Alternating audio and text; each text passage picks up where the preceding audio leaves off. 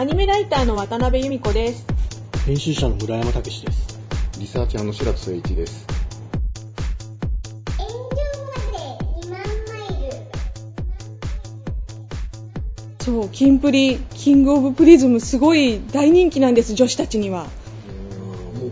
僕僕はキンプリっていう言葉と、うんなんか気が狂っとるっていう、あのそのなんていうんですかね、ツイッターのタイムラインの、えー見ましたか？醸し出される何かみたいな、それでキンプリっていう名前だけ頭にあって。何なんだろうなとずーっと思い続けてこの1週間過ごしてきたんですけど。でも、つまり、やっぱり、あの、そうは言っても村山さんも僕も男子なので、やはりここは、あの、うん。し主要ターゲットに入ってらっしゃる、渡辺さんに、はい。どのあたりが、あ、キンプリ。キンプリは、はいこう、見るべきだよっていうのを、えー、語ちょっとてじゃあ、ちょっと、すいません、一席。はい。えっ、とですね、このキンプリっていうのは、普通まあ、アイドルものとかって、あの、ラブライブでも何でも、だんだん、こう、青少年が成長してあの立派なアイドルになりますよっていうそのフォーマット自体は一緒なんですよ、キンプリも。だけどその表現方法が狂ってるっていうか、うん、あのプリズムショーというのがあってそのプリズムショーの中でアイススケートみたいな形でフィギュアスケートみたいな形で男の子たちがくるくるダンスしてそのパフォーマンス歌とそのスケートパフォーマンスによって女の子たちがキャーってなるんですけどその、まあ、そういう最初冒頭のプリズムショーのシーンですね。男の子たちがそうやって歌って踊って女の子たちがキャーって客席で、えー、とドームの中でサイリウムとか振って喜んでいるっていうのと客席が重なるようになっていてどういうふうに重なるかっていうとなんかこう客席に男の子が近づいて急に投げキッスみたいなうんとかやってみたりなんかハートが飛び交ったりイメージシーンが異常に多いんですよ。イメージシーンの中で急に裸になったり羽が天使の羽が生えたりそれから天外付きのベッドあそこで寝そべっているイメージシーンがあったりあのとにかくあの女の子がこう同人誌とかで見たいようなシーンが全部入っていてで一見口頭向けに見せつつも見えつつもあの中はちゃんとした成長物語で先輩のアイドルの、まあ、ブロードウェイに1人行っちゃうんですけどそれのその旅立ちをあの後輩たちがあの送っていくっていう話で結構そのバカバカしいお笑いなんだけれども感動させるところはすごい感動させるっていうシンプルだけにちょっとあのお別れのシーンとか列車があってレインボートレインで先輩が去っていってしまうのを一生懸命あのヒロっていう男の子が追いかけるんです。ちょっと待って、いや、今言っていた中の中でも、そ相当なんか謎なことがあって、一番最初の渡辺さんが言ってた15秒ぐらいの間は、俺の頭の中では、あ、ああのアイドルであのスケートみたいなものを履いてるのあなんか光源氏みたいなものかなと思ったんだけど、天外付きのベッドがあってうんみたいなで最後ブロードウェイなのに電車で行くっていう。あ 電車ってリアリアルな電車っていうよりはイメージシーンなんですね。銀河鉄道39みたいな感じで空に飛んでくんですよ。あ空に飛んでそう。レインボートレインっていうのも名前は本当はちょっとわからないんだけれども、まあ、虹のような感じの列車だから私が勝手に言ってるんですけど、うん、いやそういや例えばいやそれこそこれまでまあ同じようなとは言っていいのかどうか、うん。僕は全然その分野に詳しくないんですけど、うんうんうん。歌のプリンセスとかあったじゃないですか。歌のプリンス？ですあプリンス、うんごめんなさい。そう。歌プリ今はプリンセスはめっちゃ怖かった、うん。歌のプリンス様は割と正統派でそんなにあのはちゃめちゃになりすぎないですよね。あのあれも結構バカバカしいとか言って笑いが出たけどこのキンプリみたいに全くシーンがあのなんだろうつながらないとか、うん、つながってはいるんだけど急に自転車空空飛んだりするんでつながる大枠のあの先輩を後輩が見送るとか後輩が成長する、うん、成長して自分でステージに立つっていうところは全然軸は揺らがないんだけどその見せ方がちょっとかっ飛んでるんですよね。うん、なんかあのアイドルのダンス勝負なのに、えー、と剣とかドラゴンとか出てくるんですよ、うん、すごいパフォーマンスをするとその急になんか地地下から剣がこうニューッと出てきたりとか空からドラゴンが降りてきてそのドラゴンに飛び乗ってそれであのフィニッシュを決めるみたいな全部イメージシーンなんですよね、まあ、女の子たちはとにかくイメージシーンへの飛躍っていうものにすごく慣れているんですよ。男性と女性の違いって私そこだなと思ってて少女漫画とかも結構その昔からイメージシーンが多くって男性で少女漫画を読み慣れてない人はこれどうやってコマとコマが並んでいてどうやって話がつながっているのかっていうのがわからないっていうふうに言うけどそれは全部少女が見たヒロインが見た心象風景なんですっていうふうにやっている、ね、そういうまあ、原則がありますよね、少女漫画だと。で、それが、まあ、キンプリではほとんどそんな感じで、うん、あの女の子たちがこのように見えているということ、それから、うん、このようなパフォーマンスに見えているということが大事であって、現実の、えー、とスケートの、えー、と技がどれだけあのトリプルルッツが綺麗とかそういうことじゃないんですよ。うん。なるほどなるほど、うん。確かに今男物で言えばまあそれこそアイマスだのラブライブうん。あったりは、まあ最高峰なんだと思うけど、ん。そっちの方の飛躍というのはほぼほぼない。ない。うん。どっちかというと、そそれこそ先ほど言ったそのスケートのうまさ的なものをどうあ本当のアニメーションで表現するか、そう。そっち方面にみんなね頑張っちゃういやそうか。だってまあまあアイドルものじゃないけどガルパンだってあれは一応戦車という、うん。まあ戦車なりの見せ方の工夫はしてるしそこはリアリティとそうじゃないもののセベギアが絶対あるけどとはいえ一貫して、うん。まあまあ戦車の動きが素晴らしいみたいなまあどちらかといえばリアルな方向に振っているけれどそちらの方向ではないっ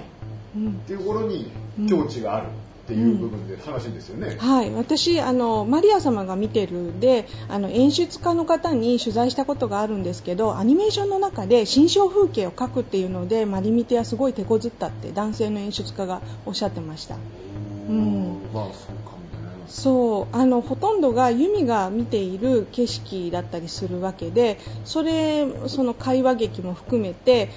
まあ基本はこうやって机があって生徒会室があってユミと幸子お姉様が喋っている会話だけですごく素敵なことが起こっているっていう様子を見せなきゃいけない。それをどのようにカメラであの例えばお茶のアップとか何かそういうイリュージョンっぽく見せるっていうのがあまりにもかっ飛んだことはできない中であの少女漫画らしさを出したいっていう。それでいて男性の視聴者とかにも置いてきぼりにならないようにあのリアリティも入れなければいけないということですごく大変だったって言ってました。キンプリはそんなことないですよ。もう口頭無形でいいんですよ。でも人間の感情だけは口頭無形じゃなくてベタベタの王道のそのドラマがあるっていう。この辺はまあ確かに。でもあの男ってどっちかっていうとロティックで追っかけちゃう。方うん。向性は、まあまあ、うん。強めじゃないですか、うん。うん。整合性っていうか。整合性出たよ。出たよ。キンプリに整合性とか言って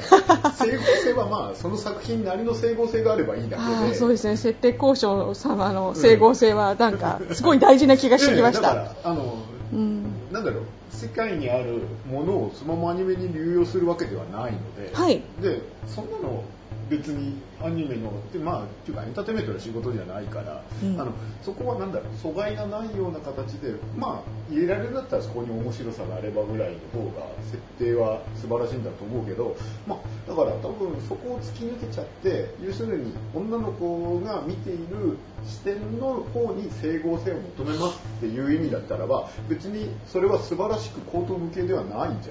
すごい今キンプリの魅力が今ここに言い表せて素晴らしい感動しましたそうですお客さんの視点の方に整合性があるという言い方をこれから私がライターとしていろんなところで書かせていただきたいなってちょっと思いましたわかりました。ひどいひどいひどいじゃあ今からそ先ほどのフレーズがいくらでこう取り換えされるそうですね。権利的な。権利なんだ。浦山さっぱいよ。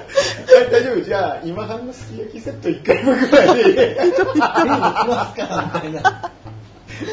あオチとしてはよかったけど、はいちょっと逆に思ったのはあのワグナーが急にワグナーにちょっとすいませんめっちゃ話なんだけどオペラでえタモポイズだったか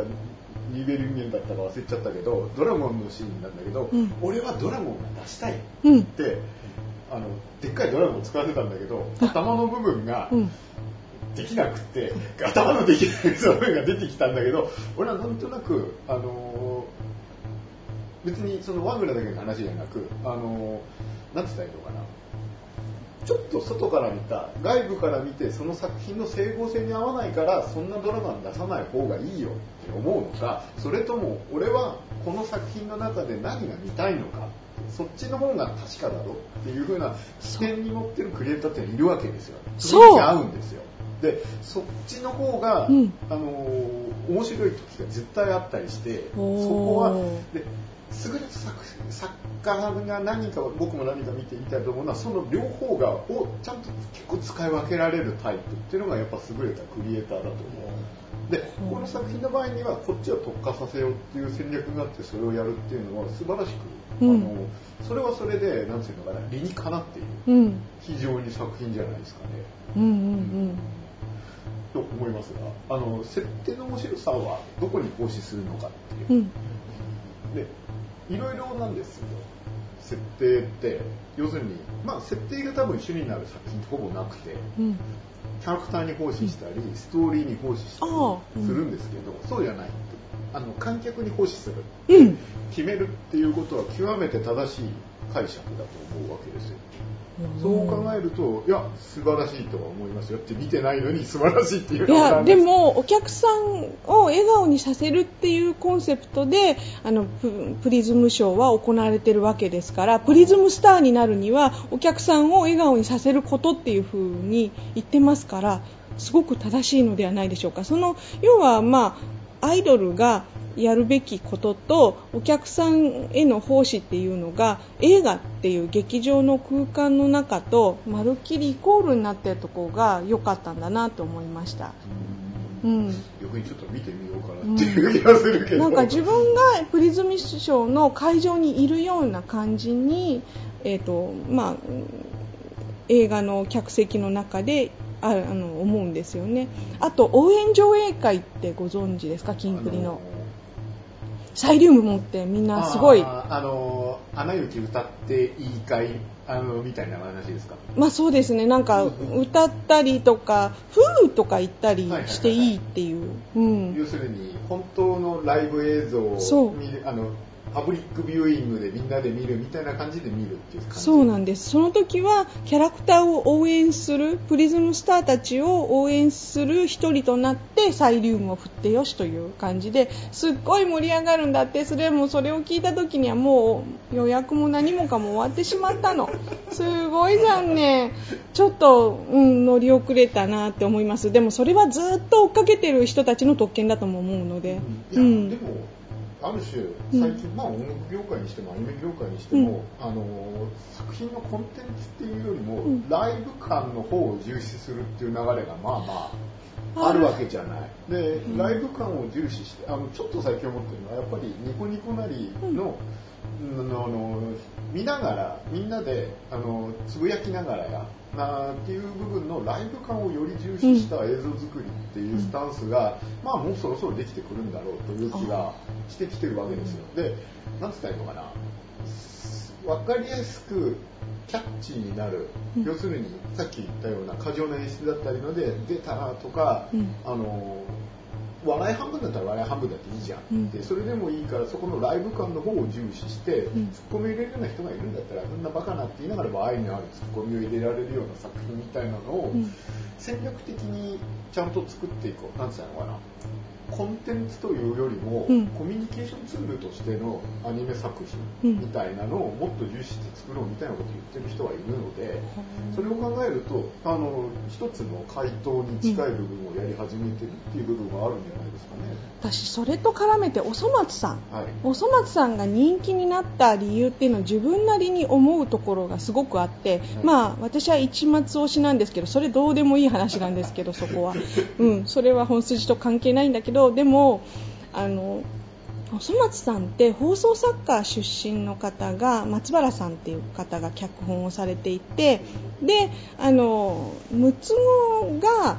まあほとんど芸人さんみたいな形でいじりいじられみたいな割とバラエティ番組やお笑い番組の文脈で作られているっていうようなあの話をちょこっとだけ聞いたし私もそう思うしっていう感じなんですね。で私はちょっと実はお笑い番組とかバラエティ見ないんですよ。なんでかっていうと私3次元が苦手なんですよ。実写っていうか本物の人が役者役者さんとか、う。ん、なんだろう、セールで塗ってないとダメみたいな感じ。あうん。ー、今だったら、うん、セルルックの 3D でもいいんですけど、とにかく、あの、うん、二次元オンリーの人間なんで、それはなんでかっていうと、3次元ってどうしても、あのリアルすぎたりとか、あらが見えたりとか、完璧なキャラクターではないですよね。そのそこがみんないいのかちょっと私の友達も割とジャニーズとかあの実写の役者さんが好きだったりするのであと芸人さんとか彼女たちと私ではだいぶ岸辺が違うんですね、うん、私あんあんまりリアルのものは見たくないんですよ。できればだからアニメが好きだしでおそ松さんっていうのはそのお笑い的な文脈をアニメーションの可愛いキャラクターでやってくれたっていうのがすごい嬉しいわけです。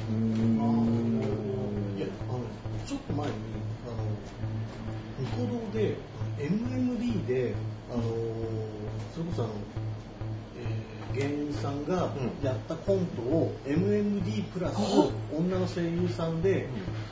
表現するみたいなものとかがあったりしてそれをが結構なんだかんだ人気あるわけですよ。うん。俺あの別にこの人たちもお笑いとか全然好きじゃないんだけどこのあのなぜか東宝キャラが あの MVD でやってるこのコントははすごく楽しく見れるんだよねみたいなことを言ってる人がいてそんなもんかなふーんぐらいに思ってたんですけど今渡辺さんの話を聞いてそういうもしかしたらうん、全くイコールです。同じことなのかなと思ってそうそうそうそう。ビジュアル的にリアルだと受け付けないものが、なんかやりとり自体はやっぱり面白いですよね。声優さんも一流だし、ラジオのやりとりも非常に優れた人たちばっかり集まってるから。うんいや、なるほど。それは非常に面白いかも。っていうか、要するに、あのーまあら、今話題だと落語じゃないですか。はい、落語。落語のあの話は、あの原作も素晴らしいですから、落語真珠ね。えーもう素晴らしいですけど、あれってまあまあまあ、言ってみれば落語の世界はい。っていうものがあって、でも、僕は昔落語大好きだったので、あのー見てたんですけど、で、ああいう形でまた開拓されていくっていうのは非常に面白いなと思うんだけど、結構、なんて言ったらいいのかな、まあ落語は言ってみれば、二次元じゃなく三次元のうん。ともすればおじいちゃんだったりするわけじゃないですか、うん。それではいかないよっていう人たちが、でも違うって漫画だアニメでああいう形で投入されればちゃんと需要はあるって考えると、例えばこれがもし全くない伝統芸能能の世界とかそれこそ、ま漫画とかではあるじゃないですか、三味線津軽三味線だってあるわけじゃないですか、はい。マシノの音とか、はい。そういうことを考えると要するにそこのある業界というか世界というかものを二次元とか三次元もしかすると擬人化や。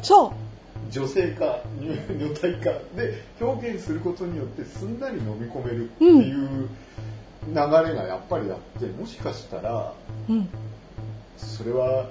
面白いと思いつつある種なんだろう政治的にやったら危険な気もちょっとどんどん政治的にやってほしい、うん。あのテレビ番組で面白いなって面白あの思う部分もあるんだけれどもあーでもタレントのこの人がやってるんじゃないとか言ってそういうのでちょっと見ないっていうことがあるから。今までの、要するに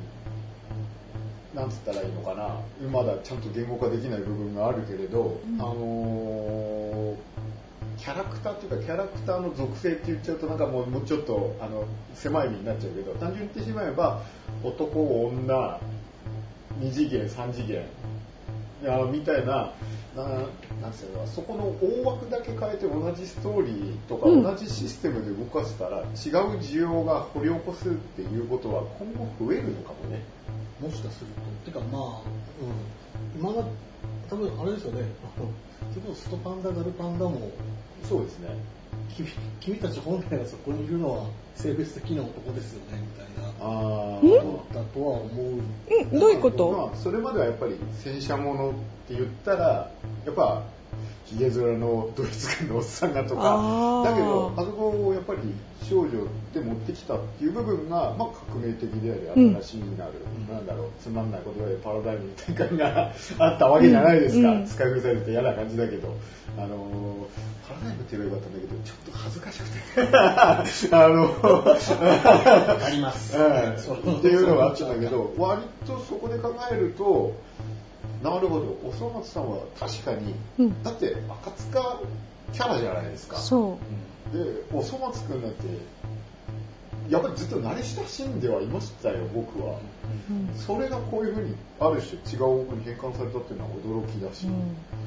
そうか、うん、あと彼らが六つ子があのギャグキャラクターだから何でもありっていうことにもできるっていうのとあと喜怒哀楽をはっきりギャグキャラクターって表現できるんですよ実はイケメンでこれをやろうとすると喜怒哀楽の顔が全然あの表現できないってことあるんですよ。イケメンってイケメンのある程度のレンジの中に収めてこれより顔を崩しちゃいけないって多分あると思うんですね。あのアニメの作画でも。だけどそこを結構あの六つ子さんたちは取っ払って赤塚ギャグだからひどい顔もするよってでもそれが面白いとかあのトッティかわいいとか、うん、そういうことになるんじゃないかなっていう。アニメの人間芝居ってやっぱすごい難しい。はやっぱり、あのー人間の顔が持っている情報量って、うん。やっぱり役者さんの顔とかになるとものすごくあると。うん。要するに表情一つでとか眼差し一つでとかになるけど、アニメーションでそれをやるにはやっぱり腕がよほど演出する腕が必要になってくるしアニメそれは演出家じゃなくアニメーターの腕もあるからそこの、まあ、だからそこが重なった時のものすごさっていうのは十分あるけどやっぱまあそれ言ってしまえば、まあ、役者さんだって上手い人から下手な人までいるんだろうけど多分それよりも噛み合わせるのが多分難しい分野なのかもしれない。人間ドラマっていう部分でやると、だとすればアニメがより強みを発揮できる分野っていうのが絶対あって、ギャグとかもまさしくその分野で、そこはむしろ人間芝居ではなり得ない部分も多いからそこの特性をやっぱ最大限に生かしたっていうのはうん大きいのかもしれないですね。